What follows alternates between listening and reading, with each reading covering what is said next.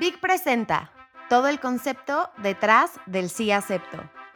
Un podcast de Paola Perdomo. Mejora tu vida aprendiendo algo nuevo, haciendo ejercicio, yendo al trabajo, mientras paseas al perro. Descubre el tiempo que no sabías que tenías libre con Vic. Encuentra más información en el banner. Bienvenidos al tercer episodio de Todo el concepto detrás del sí acepto, un podcast exclusivo de Vic. Yo soy Daniela Tams y como siempre me acompaña Paola Perdomo con toda su experiencia como wedding planner, quien lleva más de 23 años organizando bodas y siendo una de las personas más reconocidas en ese gremio.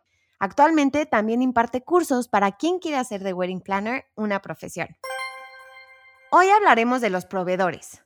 Vamos a empezar a entender y armar las piezas de este rompecabezas para hacer que nuestro evento sea como lo soñamos pero evidentemente hay una cantidad de proveedores y de cosas que tenemos que tomar en cuenta impresionante. Creo que es una lista enorme, pero para eso, hola Pau, bienvenida y espero que nos puedas ayudar a poner todas estas ideas en orden.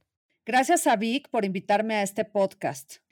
Eh, sí, mira, ya hablamos en los dos capítulos anteriores cuáles son los primeros pasos, ¿no? Ya definimos fecha, ya definimos lugar, ya definimos presupuesto, ya hablamos con nuestras familias y ahorita sí arranca la siguiente etapa que es la de la planeación.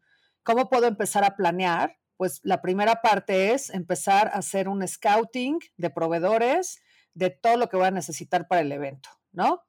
Yo te voy a decir cómo manejo yo como wedding planner el tema de los proveedores y cómo lo debe de hacer una novia que no tiene una wedding planner. Para mí los proveedores, pues es lo más importante. Yo como wedding planner soy una directora como de orquesta. Imagínense que vas a ir a el Conservatorio de Música a sacar los violinistas y a la de Bellas Artes a conseguir a los chelistas y luego te quieres ir a la OFUNAM a conseguir a los de los timbales y vas a ir a escoger a todos los proveedores por todos lados pero en algún punto va a llegar el concierto, ¿no? Aquí el concierto sería la boda. La wedding planner es como la directora de la orquesta y nosotros tenemos que ver que todos los proveedores estén funcionando y estén trabajando bien y estén organizados y sepan qué tienen que hacer y todo.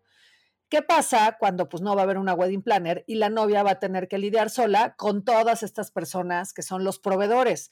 Y además, pues yo como planner, pues le hablo a los proveedores que conozco, ¿no? Porque son pues la gente con la que llevo tantos años trabajando, que me ha quedado bien, que es cumplida, que es formal, por las cuales las recomiendo y las sigo contratando y recomendando a mis clientes.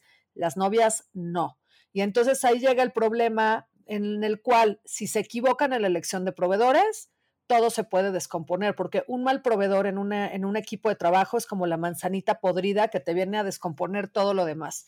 Es un tema súper delicado tienen que ser súper cuidadosas de a quién van a contratar para su boda, cómo van a contratarlo y ahí es donde tienen que encontrar muchas características de los proveedores, cómo debe de ser un buen proveedor para el evento.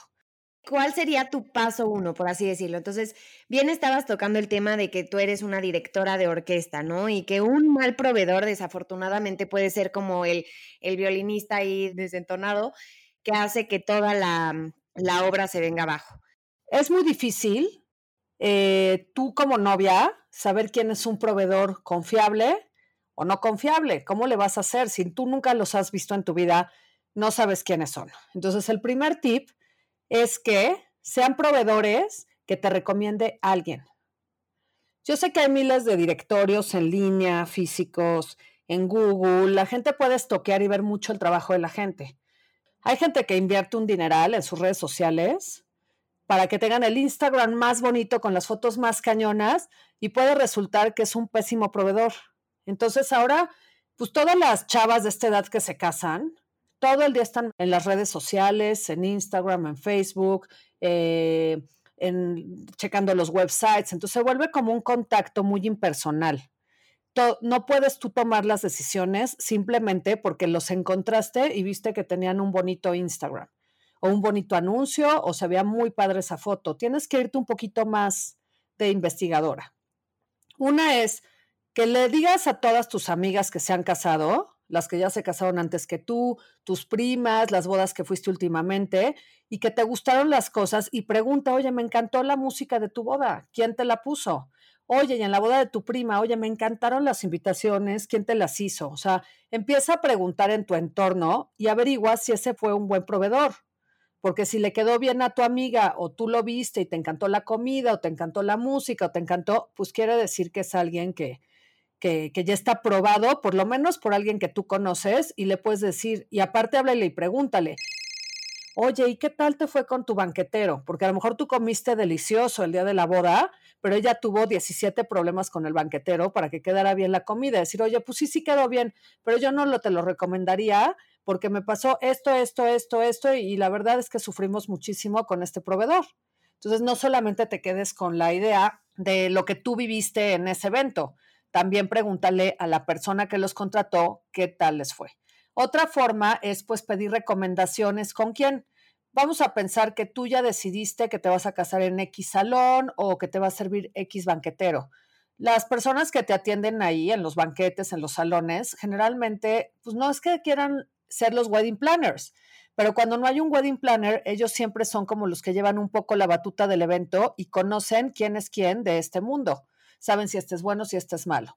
Y te podrán dar una referencia certera de algún proveedor y decirte, uy, no, ¿qué crees que es el que se emborracha? Porque también no creas, en este gremio hay muchísimo gente que le encanta el alcohol porque lo tienes tan a la mano que cualquier músico, fotógrafo, mesero, etcétera, pues ahí hay cubas, ¿me entiendes? Se las pueden tomar. Y si hemos llegado a tener, pues proveedores que pues, toman y se emborrachan en el evento.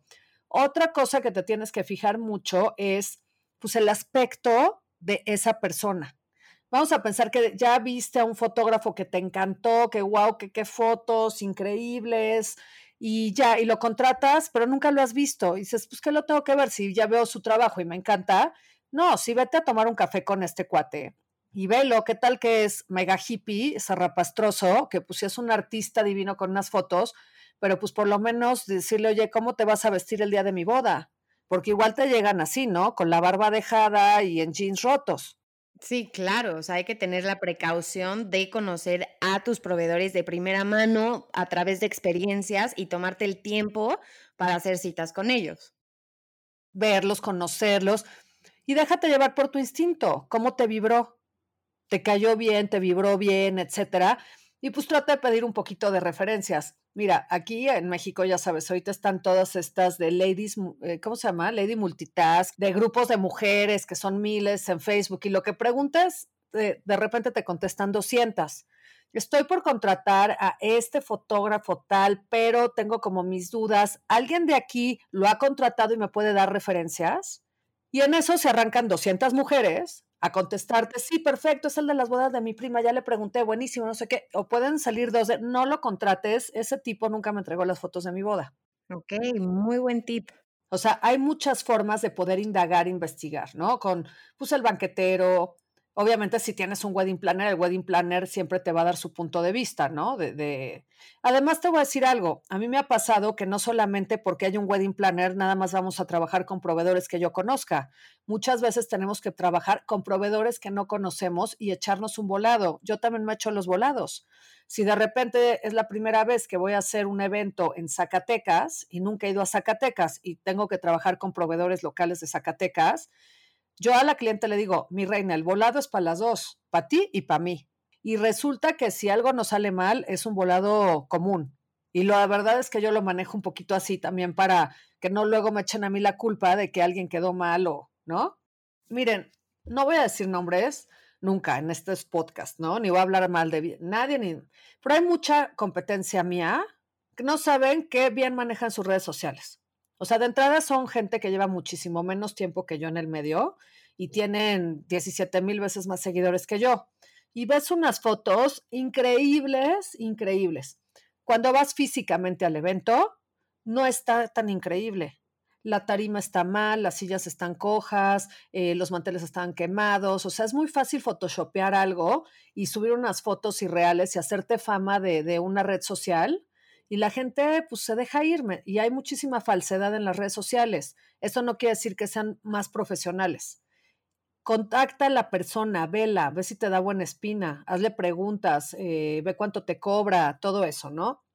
Esos son los tips como para ir armándote de buenos proveedores. Y luego yo tengo una forma de dividir a los proveedores, que siempre le digo a mi cliente. Están los proveedores bonitos y divertidos y los proveedores operativos y técnicos, ¿no? Y al cliente le digo, cuando estoy yo como wedding planner, pues tú solamente vas a participar con los proveedores bonitos y divertidos. Y todos los operativos y técnicos, pues no necesitas ni verlos porque tienes una wedding planner que se va a encargar de todos ellos. Pero ¿qué pasa con las niñas que nos están oyendo ahorita? Quieren planear su boda y no tienen una wedding planner y van a tener que lidiar con absolutamente todos los proveedores.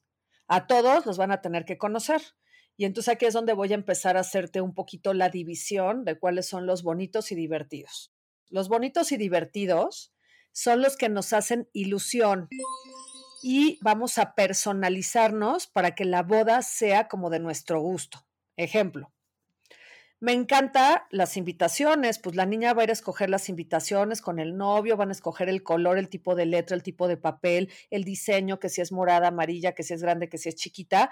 Y pues eso sí lo tienes que ir a ver, porque vas a decidir tú cómo lo quieres, vas a tener que ir a probar la comida, vas a escoger los vinos, las flores, el maquillaje, el peinado, toda esa parte es la parte bonita y glamorosa de la planeación de un evento, porque todo eso te hace muchísima ilusión ver cómo va a quedar y todo irlo haciendo como a tu gusto y a tu estilo y al final acaba siendo tu creación, tu boda. Pero luego existen todos los proveedores que son los feos, los operativos, los que, puta, ¿por qué tengo que ir a una cita con el del ballet parking?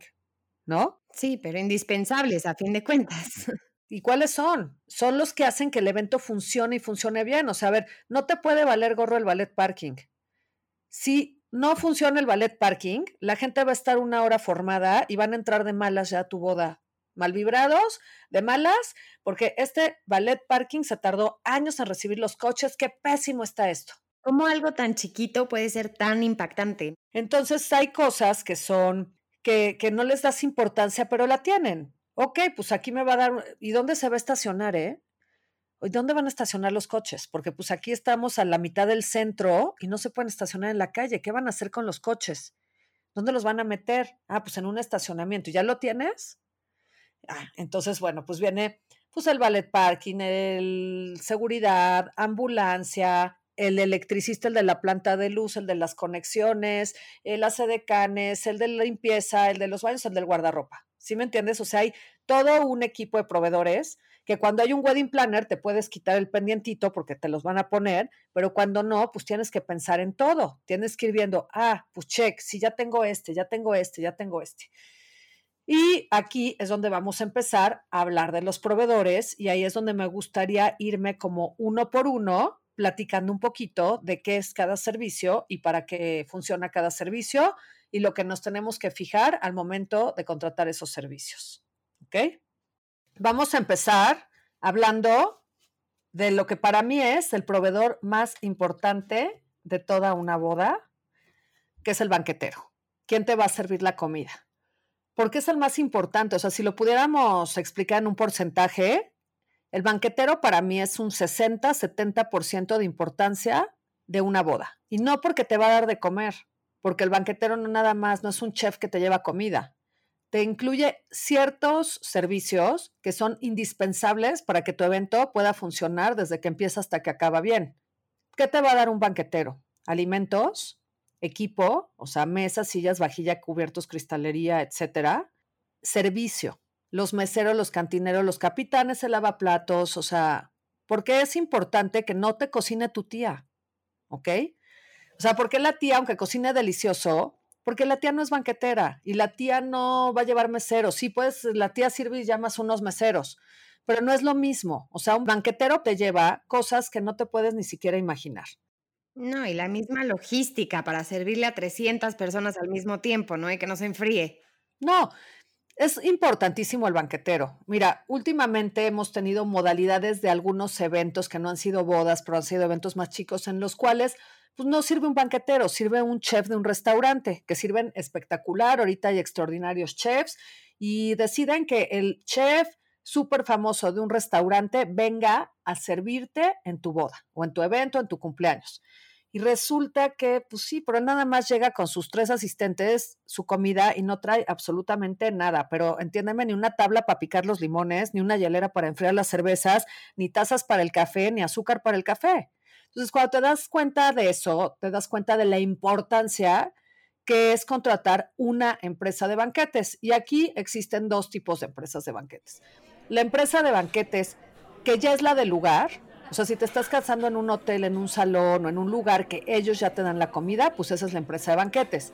O los caterings, que son los que van a domicilio, que ellos van a donde tú les digas que te quieres casar, ahí llegan e instalan todo. Instalan todo, o sea, instalan cocinas, estufas, tanques de gas, mesas, área de lavado. O sea, realmente cuando tú te adentras en una empresa de banquetes y ves toda la infraestructura que llevan, pues te das cuenta que pues no es cualquier cosa darle de comer a la gente. Entonces, ¿qué tienes que fijarte en un banquete? Primero, ¿qué se te antoja dar de comer en tu boda? Si tú eres una novia que quieres hacer una boda mexicana de cazuelas, donde haya cazuelas de barro con mole y arroz y rajas de, con crema y todos estos guisos mexicanos, Habrá ciertos banqueteros que son especialistas en servir comida mexicana. No quiere decir que todos los banqueteros sepan cocinar todo. Yo también tengo banqueteros que son españoles, que sus chefs son españoles y que cocinan todo dentro del giro español y te hacen una paella deliciosa y hacen tapas y pinchos y jamones y quesos y son, pero si a ese banquetero le quieres decir que te haga las cazuelas, pues no va a ser el banquetero ideal para servirte las cazuelas. Entonces, primero tienes que definir qué quiero, qué se me antoja comer. Los hoteles, pues no hay de otra. Si ya te decidiste casar en este hotel o en este salón, tienes que ver cuál es su lista de platillos y de alimentos y escoger dentro de lo que tienen. Ahora, hay banqueteros que tienen amplísima variedad de comida. Te pueden cocinar oriental, mexicano, francés, internacional, lo que te dé la gana, pero esos son muy pocos. Entonces, primero, antes que nada, es ver qué quieres dar de comer, qué es lo que se te antoja, para que tú empieces a hacer citas con diferentes empresas de banquetes y cuando ellos te enseñen sus menús y qué es lo que te ofrecen, digas, ay, es que este no se me antoja nada su comida, no es lo que yo estaba esperando, o este me encantó todo lo que propone. Entonces, ¿qué se da de comer en un evento? Últimamente la gente da mucho de comer, pero no lo da todo al mismo tiempo. Ahora se usa mucho que la comida la van como desfasando durante todos los momentos de la boda. ¿Por qué lo estamos haciendo de esta forma de unos años para acá? Porque la gente toma muchísimo alcohol. Antes las bodas duraban menos horas. Ahora duran dos o tres o cuatro horas más. ¿Por qué? Porque hay muchos estimulantes.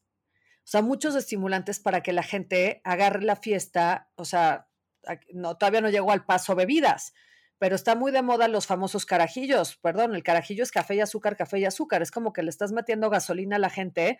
¿Por qué se van a caer a las 2 de la mañana si traen pila para las 5? 100%. Pero entonces, ¿qué va a pasar si ahora tu boda dura más? Pues no puedes nada más dar comer, esperarte 5 horas y dar los chilaquiles.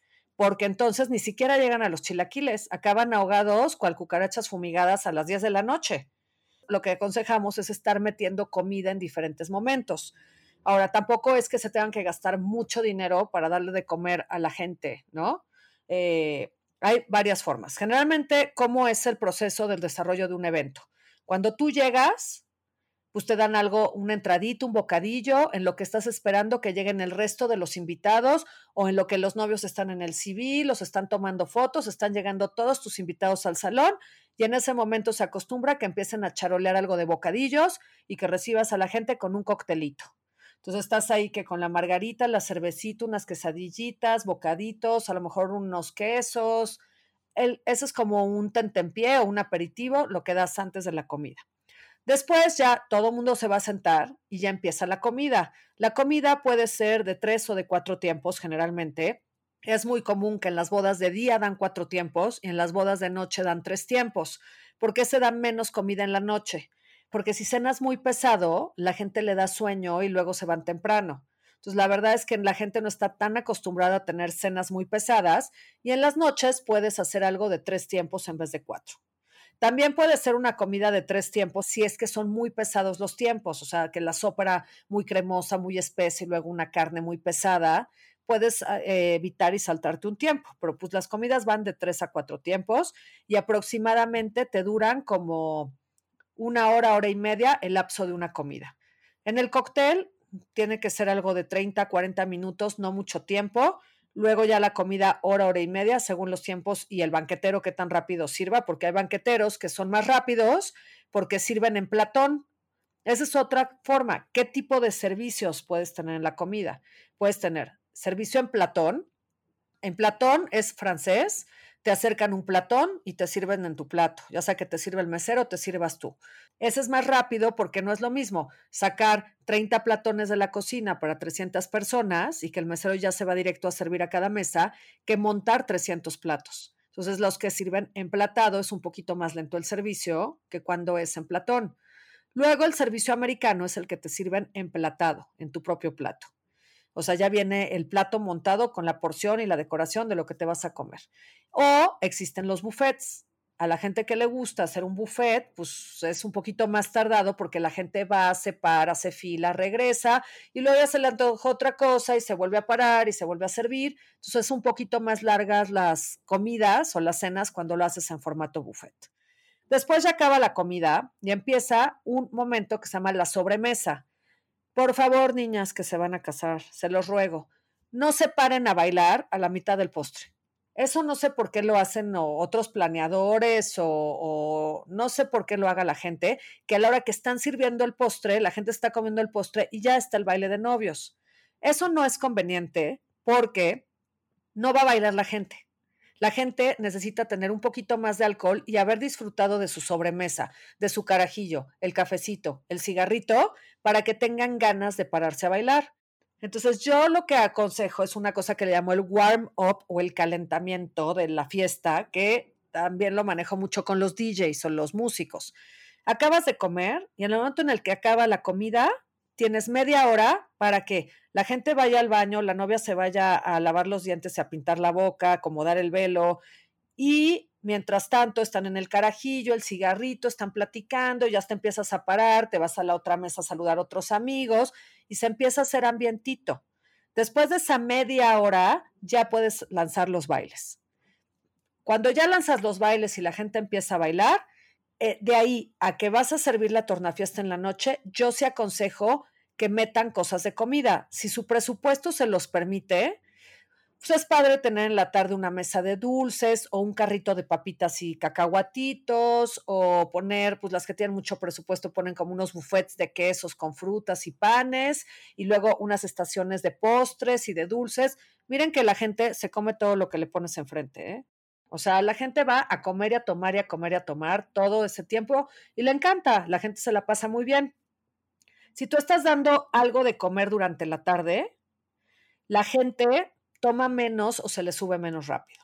Entonces eso te conviene a ti porque también una boda de mucho borracho se acaba temprano. Todos acaban, truenan antes y la boda se acaba tempranísimo si lo único que les estoy metiendo durante la tarde es alcohol, alcohol y alcohol.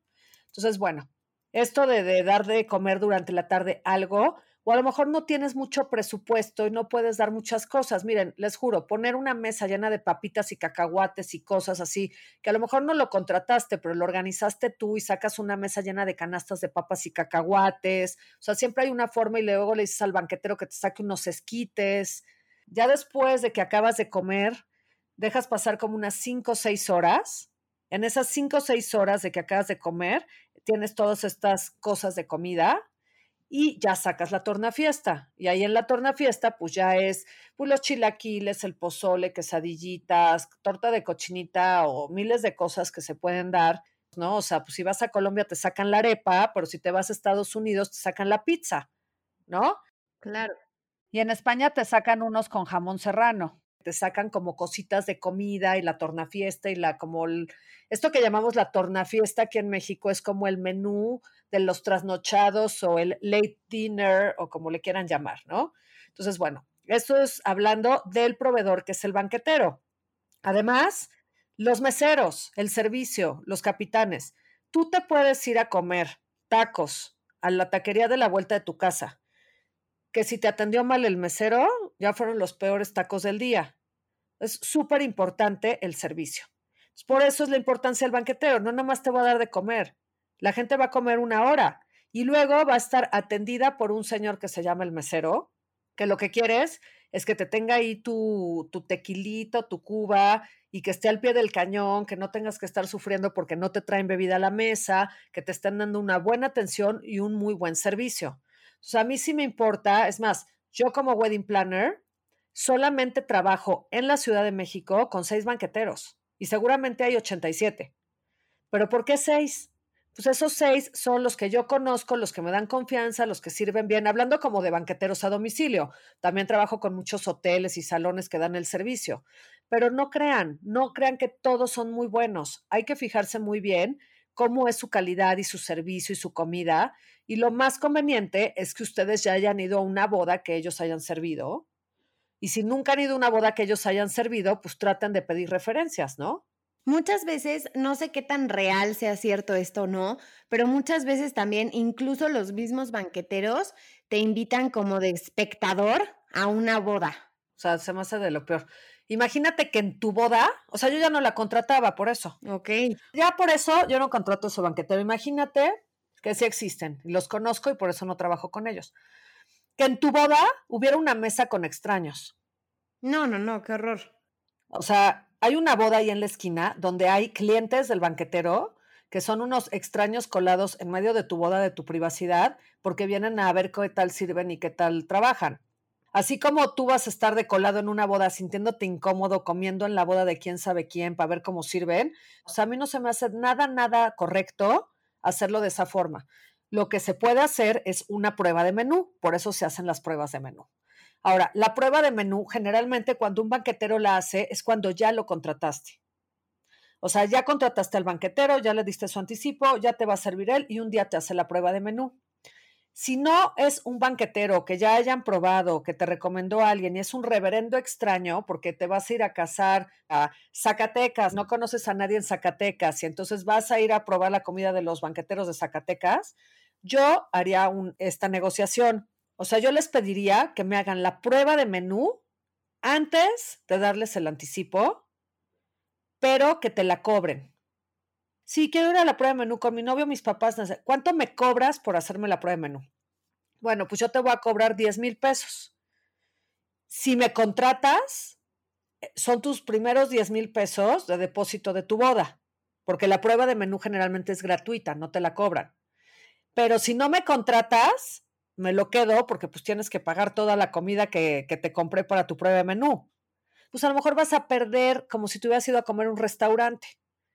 No, no, no te van a cobrar 10 mil pesos, pero vamos a pensar que te diga, te cobro mil pesos por persona de tu prueba de menú, le pagas 6 mil pesos, haz de cuenta que te fuiste a un restaurante elegante a comer y pues si te gusta, ya se aplica esa cantidad a tu boda y si no te gusta, pues ya no lo contrataste, pero no estás arriesgando tu boda. Fíjate que lo que dices es muy interesante porque yo en lo personal no tenía ni idea que la prueba de menú era después de haber contratado el proveedor. Claro, porque como ahí no van a estar haciéndole comidita a todo mundo a ver si lo contratan o no. Entonces la gente va a ir a cinco banqueteros a comer gratis, pues tampoco, ¿no? Claro, no, no, o sea, yo pensaba que pagabas, justo como mencionabas ahorita, que pagabas la prueba de menú y que ya después contratabas el servicio, pero es muy interesante saber que este proceso va antes.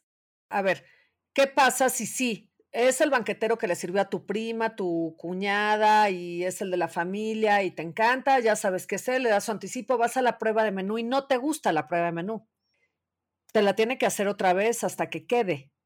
¿Me entiendes? O sea, híjoles, ¿qué crees? No nos gustó nada estaba mala carne, la sopa. También el banquetero puede tener un mal día el día que hace una prueba de menú y el cliente puede irse insatisfecho.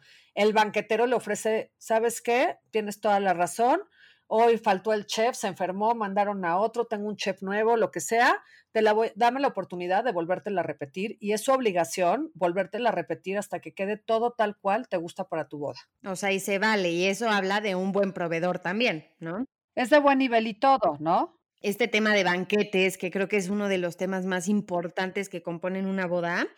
Ahorita también hay mucha modalidad nueva a la hora de la comida, es decir, el plato para el vegetariano, el pescado y el que come carne y el que no. te empiezan a bombardear de, menús y de ideas y de opciones y prácticamente se vuelve más un restaurante que una boda. Mira, generalmente se maneja de esta forma. La gente escoge, o sea, eso es con la mayoría de los banqueteros. El cliente escoge un menú que es para la boda para todos. Y los banqueteros de buen nivel llevan un porcentaje, que ellos ya saben cuál es, creo que es como el 5%, si no me equivoco, en el cual te llevan platos opcionales. No es que en el menú de la boda diga o pescado o filete. La gente lo puede hacer así. O sea, tú puedes llegar con el banquetero y decir, tú lleva pescado y filete y le preguntan a la gente qué quiere y le das el pescado o el filete, pero eso te sale muy caro, porque el banquetero no va a llevar 50% de filete y 50% de pescado, porque es horrible que le digas a la gente, ya no hay. Entonces, ¿qué hace? El banquetero va a llevar un 65% de carne, 65% de pescado y al final va a sobrarte un 15% de alimentos que nadie se va a comer y eso te cuesta. Pues sí se puede hacer, pero te cuesta mucho más caro. Ahora, los clientes americanos, que generalmente hacen bodas muy chiquitas, mira, le hacen así.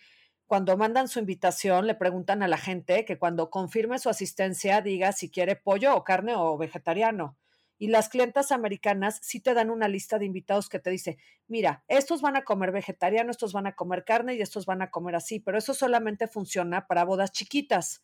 Si es el caso que tienes una boda chica y quieres como preguntarle a la gente qué le vas a dar de comer, lo que se tiene que hacer es que pones una tarjeta personalizada en cada lugar con el nombre de la persona, por ejemplo, aquí va el señor Juan Fernández y le pones una vaquita y luego al lado está la señora que se llama Susana Sánchez, que quiere pescado. Entonces el mesero, cuando llega a la mesa, ve quién le toca el pescado y quién le toca la carne y quién le toca el vegetariano. Pero eso es rarísimo hacerlo en México y es mucho más como para complacer a los americanos que lo hacen de esa forma. Lo común es que los banqueteros llevan un porcentaje. A todos vamos a dar filete, pero si alguien que no come carne, que le indigesta, que no se le antoja, el mesero, en el momento en el que una persona rechaza el platillo, no, gracias, joven. Pues yo no voy a comer porque no como carne. Señora, ¿le puedo ofrecer un pescado o una ensalada? Siempre llevan dos opciones, una vegetariana o otro tipo de alimento, por si eres alérgico, intolerante, y tratan de llevar otras opciones. Entonces, los banqueteros de buen nivel, los hoteles de buen nivel, siempre te van a tener unos menús opcionales por si tu gente quisiera comer otra cosa. Y ahí qué importante es justo lo que mencionabas de la calidad de meseros que tienen que tener, ¿no? Por ejemplo, yo acabo de ir a una boda de una amiga donde pagó este tipo de, opciones vegetarianas y me tocó estar en una mesa donde dos o tres personas no comían carne y el mesero nunca les dijo nada. Entonces fue como, ok, les quitó el plato, nunca les dijo nada y... Que ese banquetero no tuviera esa opción. Ah, no, sí, o sea, mi amiga lo pagó y todo. Este, cuando llegó incluso ella como novia a la sobremesa y ya todo el mundo estaba justo como dices, en el carajillo y el cigarrito y a punto de bailar y todo, llega la novia, mi amiga, y nos pregunta cómo comieron. No, pues bien, ya no comí la carne porque, este, pues, vegetariano. No, pero ¿cómo? Pero por eso siempre hay las, antes de que empiece el servicio, hay una junta donde los capitanes les explican a los meseros qué hay de comer, qué pasa en este caso, entonces siempre se debe de mencionar en esas juntas, ¿no? Pero bueno, ahora otro de los puntos que creo que, que quiero hablar después del banquete, pues ahora es la bebida, ¿no? La, la bebida, ¿cómo calculas el alcohol? ¿Qué, ¿Qué opciones tienes, etcétera, no? Yo creo que esos son de los dos puntos más importantes, la comida y qué voy a dar de tomar. De acuerdo. ¿Cómo calculas el alcohol? Para calcular el alcohol no es tan fácil. No crean que yo tengo la fórmula mágica que les voy a pasar ahorita y les voy a decir cuántas botellas de tequila, de ron, de whisky, etcétera, tienen que consumir. ¿Por qué? Porque cada boda es diferente. No es lo mismo hacer una boda en la playa que en la ciudad no es lo mismo una boda de noche que de día, no es lo mismo una boda del norte del país que en el centro o en, el sureste. O sea, la gente toma diferentes cosas. Es muy difícil que yo les pueda decir como una fórmula de consumo, porque tipo que en el norte toman muchísimo cerveza y whisky, y aquí en el centro toman más tequila, o sea, tequila y ron, y en el norte no pelan el ron, pero también en cantidades si te vas a casar en la playa, pues el consumo es como el doble que en una ciudad, porque el simple hecho de que hace calor, se derrite el hielo, te vas a bailar, regresas, ya se derritió el hielo y ya quieres tirar tu trago y que te traigan uno nuevo. Entonces también se desperdicia mucho alcohol y hay un consumo mucho más grande. Entonces realmente tener como la fórmula mágica, pues no es muy difícil. Yo lo que aconsejo es que en la empresa donde vayan a comprar el alcohol, generalmente ellos ya tienen unos estimados de lo que se consume, de lo que generalmente consumen la gente de ahí si tú te vas a casar en, Coahuila y vas a ir a la licorería de Coahuila, seguramente los de ahí te pueden ayudar en decirte más o menos qué es lo que consume la gente cuando les hacen las compras. Ahora, hay dos modalidades de comprar el alcohol. Lo puedes comprar, o no, no dos, hay muchas, ¿no? Una es en el súper, ¿no? O sea, que se vayan al súper, vayan a estos súperes que venden como en volúmenes grandes y encuentren promociones. Cuando es diciembre, siempre hay buenas promociones de 3x2 y 50% de descuento. Pues pueden ir durante el año. Vamos a pensar que te casas en abril y pues ya estás planeando tu boda, llegan todas las promociones de diciembre, pues sí te puedes ir a los súperes, ir comprando el tequila y por acá viste una de whisky y estar muy al pendiente, meterte a las páginas de internet de las licorerías de los súperes y estar viendo las promociones de alcohol y poco a poco ir comprando el alcohol de tu boda. ¿Qué pasa con lo que te sobra? Pues te lo tienes que quedar y lo que te sobra ya tendrás una gran cantinota en tu casa de recién casado, porque generalmente eso pues ya no lo puedes regresar. Pero pues ahí lo guardas, el alcohol no se echa a perder. Ahora, la otra forma, no, no, yo no quiero, no tengo ni espacio, vivimos en un huevito. ¿Dónde voy a guardar yo aquí cajas de alcohol? Mi mamá me mata si le dejo en su casa todo el alcohol. No, no, ¿qué hacemos? Bueno, pues cómpralo en las licorerías que tienen el de a consignación. ¿Qué significa consignación? Tú vas y haces la compra y ellos te dejan que regreses y luego te reembolsan tu dinero. Hay algunos que te regresan todo tu dinero y hay otros que te lo regresan, pero como en una tarjeta de la tienda. Entonces ahí también tienes que ser cuidadoso, porque si compras un mundo de alcohol, pues ok, luego te lo regresan, pero tienes una tarjeta de regalo de la, de la licorería, pues para comprar alcohol toda tu vida.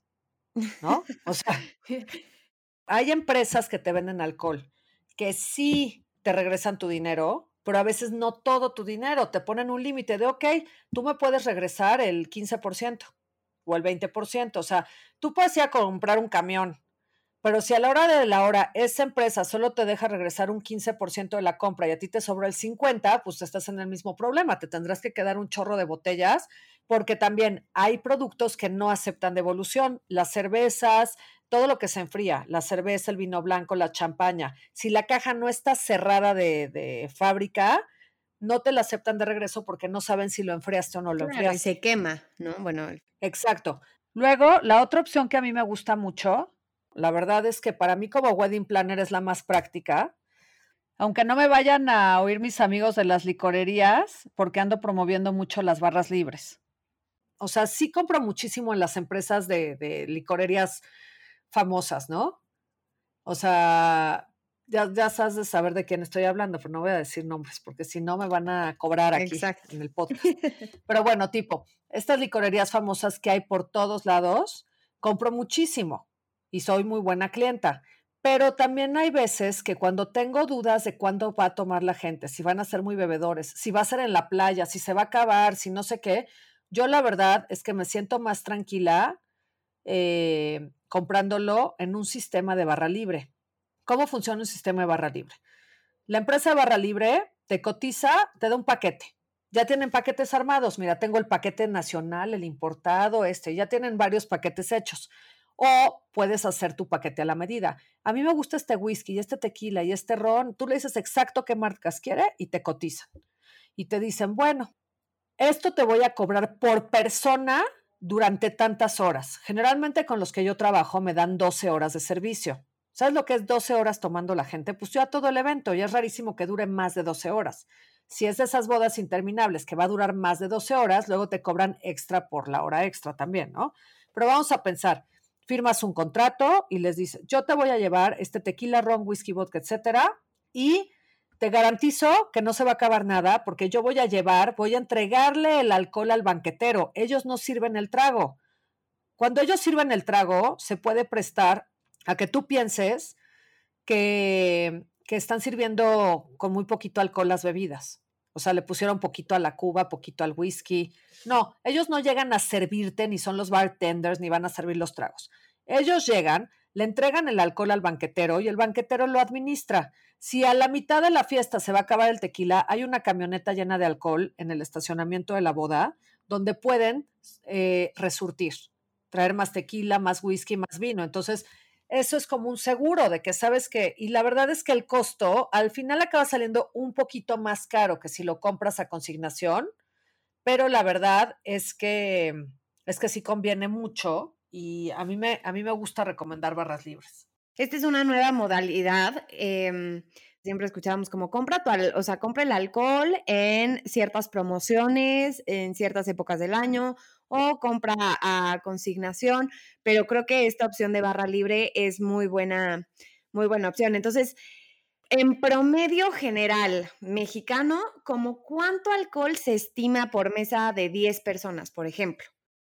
Sí, mira, sobre la pregunta que me estás haciendo de cómo calcular, yo te voy a dar el cálculo de lo que consumen las personas en la Ciudad de México, pensando que es una boda de día que más o menos van a estar consumiendo durante 12 horas, ¿ok? Ahí les va, para que anoten muy bien las novias las cantidades. Yo recomiendo que por cada 100 invitados se compren 10 botellas de ron, 8 botellas de vodka, 20 botellas de tequila, 12 botellas de whisky, 10 botellas de ginebra, 5 botellas de mezcal, 8 botellas de digestivo tipo licor del 43 y si quieren dar algún otro digestivo como Bailey o anís, la verdad es que la gente está tomando muy poquito eso, comprar dos botellas de cada cosa, un Bailey un anís. También daría, eh, compraría 30 botellas de vino tinto, 20 botellas de vino blanco y 120 cervezas. Eso es lo que básicamente compramos para una boda que haya de todo y que dure 12 horas. Quiero pensar que si es una boda de noche, evidentemente cambia el número de horas donde se va a estar tomando y consumiendo alcohol. Entonces estos números pues se van a reducir un poco, ¿no? Nada más como para tomarlo en cuenta. Esto es un cálculo para gente muy bebedora de una boda de 12 horas de chavos y pensando que estoy ya pidiendo un 20% extra de emergencias. O sea, aquí ya estoy hasta casi segura que les puede sobrar un 20-25% de esa cantidad para que luego eso sea lo que vayan a regresar a consignación o se queden para su casa, ¿no? Según cómo lo vayan comprando. Quedas de tomar en una boda pues llegas y te ofrecen un coctelito, un aperitivo. Entonces ahí lo que se estila mucho es dar algo de cóctel, algo fresco. También tengan cosas que son sin alcohol. No todo tiene que tener alcohol, hay gente que no toma y también es horrible que lo único que hay que tomar para la gente sin alcohol son refrescos, ¿no?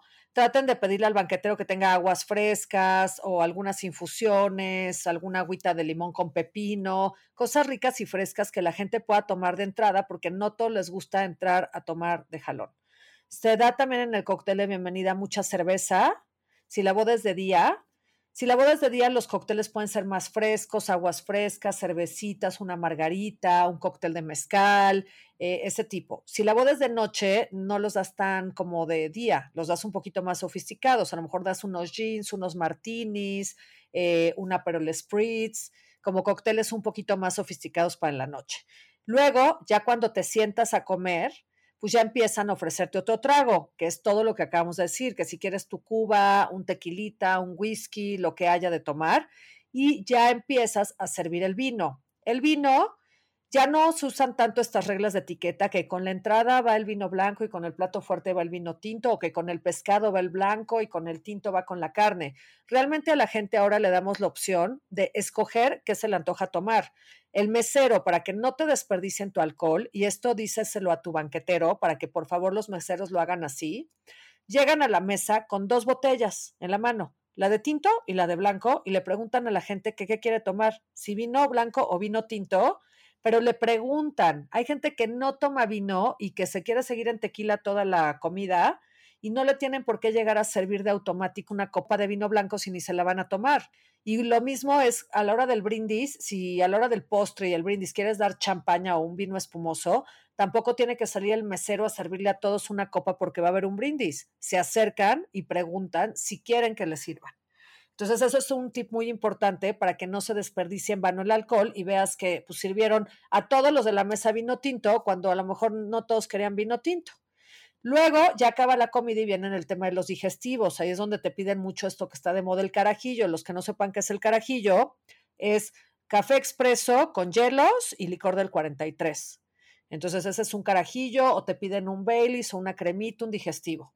Después de esta parte de los digestivos, pues ya empieza la gente a tomar pues lo que toman, ¿no? Que son los licores fuertes, tequila, ron, whisky, vodka. Luego empiezan sus rondas de shots, que la verdad es que eh, no soy muy fan de los carritos de shots y de las rondas de shots porque la gente acaba muy mal, pero también los usamos nosotros porque si la boda está súper aburrida, nadie está bailando, pues yo creo que sí es como el momento de meter un carrito de shots. Claro, puede ser como un, un rompehielos, un icebreaker, ¿no? Exacto, o sea, como que está muy aburrida, pero no contrataste carrito de shots, pues siempre hay alcoholes para hacer shots. O sea, puedes organizarte o inventarte unos shots con los bartenders y de repente sacarle a los chavos unos shots para que pues, prenda la fiesta.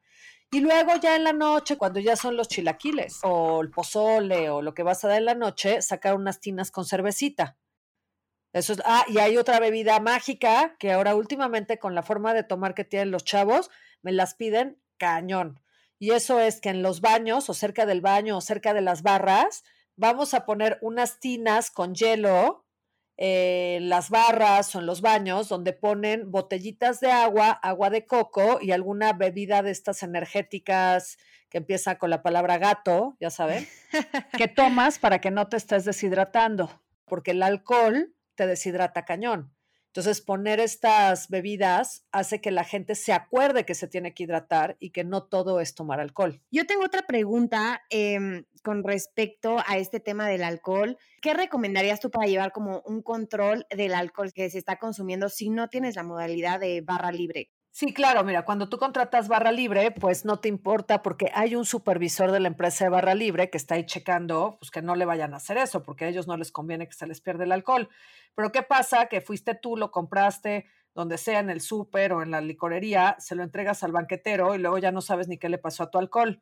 No marquen las botellas porque, a menos de que se las piensen quedar. Porque si tú luego quieres regresar a consignación y están todas ahí firmadas por ti, pues la verdad es que es que pues no te las van a regresar y te las vas a tener que quedar. Y la verdad es que no sirve de nada. Lo más eficiente es, tú entregas las botellas y te firman de recibido. Al final del evento, pones una persona de tu confianza, que no sea tu hermano porque va a estar más borracho que tú, no, que no sea tu papá, por favor. Esto se hace cuando el evento se acaba. El evento se acaba, se ve el último invitado, se cierra la barra y ¿quién se va a quedar ahí media hora más a contar botellas? Tiene que ser una persona que esté bien. Trata de contratar tú a alguien de tu confianza. Puede ser un mesero que tú conozcas, que cuando haces cenas en tu casa o así es un mesero de confianza, que le pagas el día porque él esté todo el tiempo supervisando el alcohol, o es un chofer que trabaja contigo, o es un empleado de la empresa donde trabajas, que ese día le dices, oye, yo te pago ese día porque vengas a mi boda a ayudarme a estar checando el alcohol. Entonces sí, siempre hay que poner una persona que esté checando el alcohol y al final el conteo se hace botellas vacías contra llenas, no nada más las llenas. A ver si te entregué 30 botellas de tequila, ¿dónde están? Ah, pues se consumieron 16 y sobraron 14. O sea, con eso es más que suficiente. Yo creo que mientras sepan que hay una supervisión y que alguien les está entregando, les está contando y les está revisando, eh, no tiene por qué haber pérdidas. Y eso está súper bien también saber que no se deben marcar las botellas, sobre todo si es a consignación, porque puedes correr el riesgo de que no te las regresen. Eso creo que es excelente consejo, ¿no? Em, y pues bueno, un poco para cerrar este episodio donde hablamos de, sí, los proveedores, de cómo tenemos que escogerlos y hablamos de los dos proveedores principales, que es el alcohol y la comida. Bueno, eh, todo el tema de alimentos. O sea, el banquetero sí es el más importante, el alcohol también es muy importante, pero también hay otros que yo creo que son más importantes como la música y, y demás. Yo creo que la importancia cada quien se la da, pero pues ahorita vamos, comenzamos con estos dos Y en el siguiente episodio vamos justo a hablar de todos los proveedores que habíamos dicho, ¿no? Esta categoría de proveedores divertidos.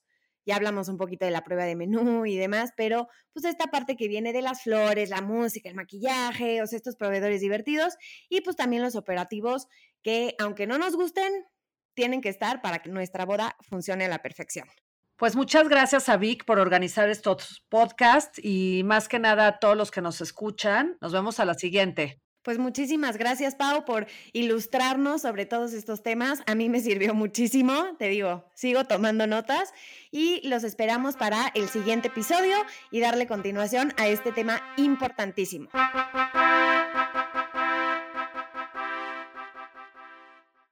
Descubre el tiempo que no sabías que tenías libre y vuélvete la mejor versión de ti mismo.